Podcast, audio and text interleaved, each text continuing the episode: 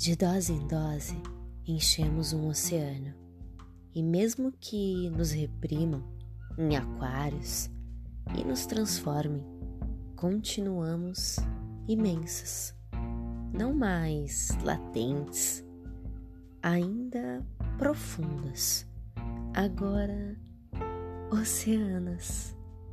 E talvez o seu oceano pareça diferente do meu pelo ponto em que eu me encontro, quase submerso. Mas as águas que passam por mim também podem passar por você.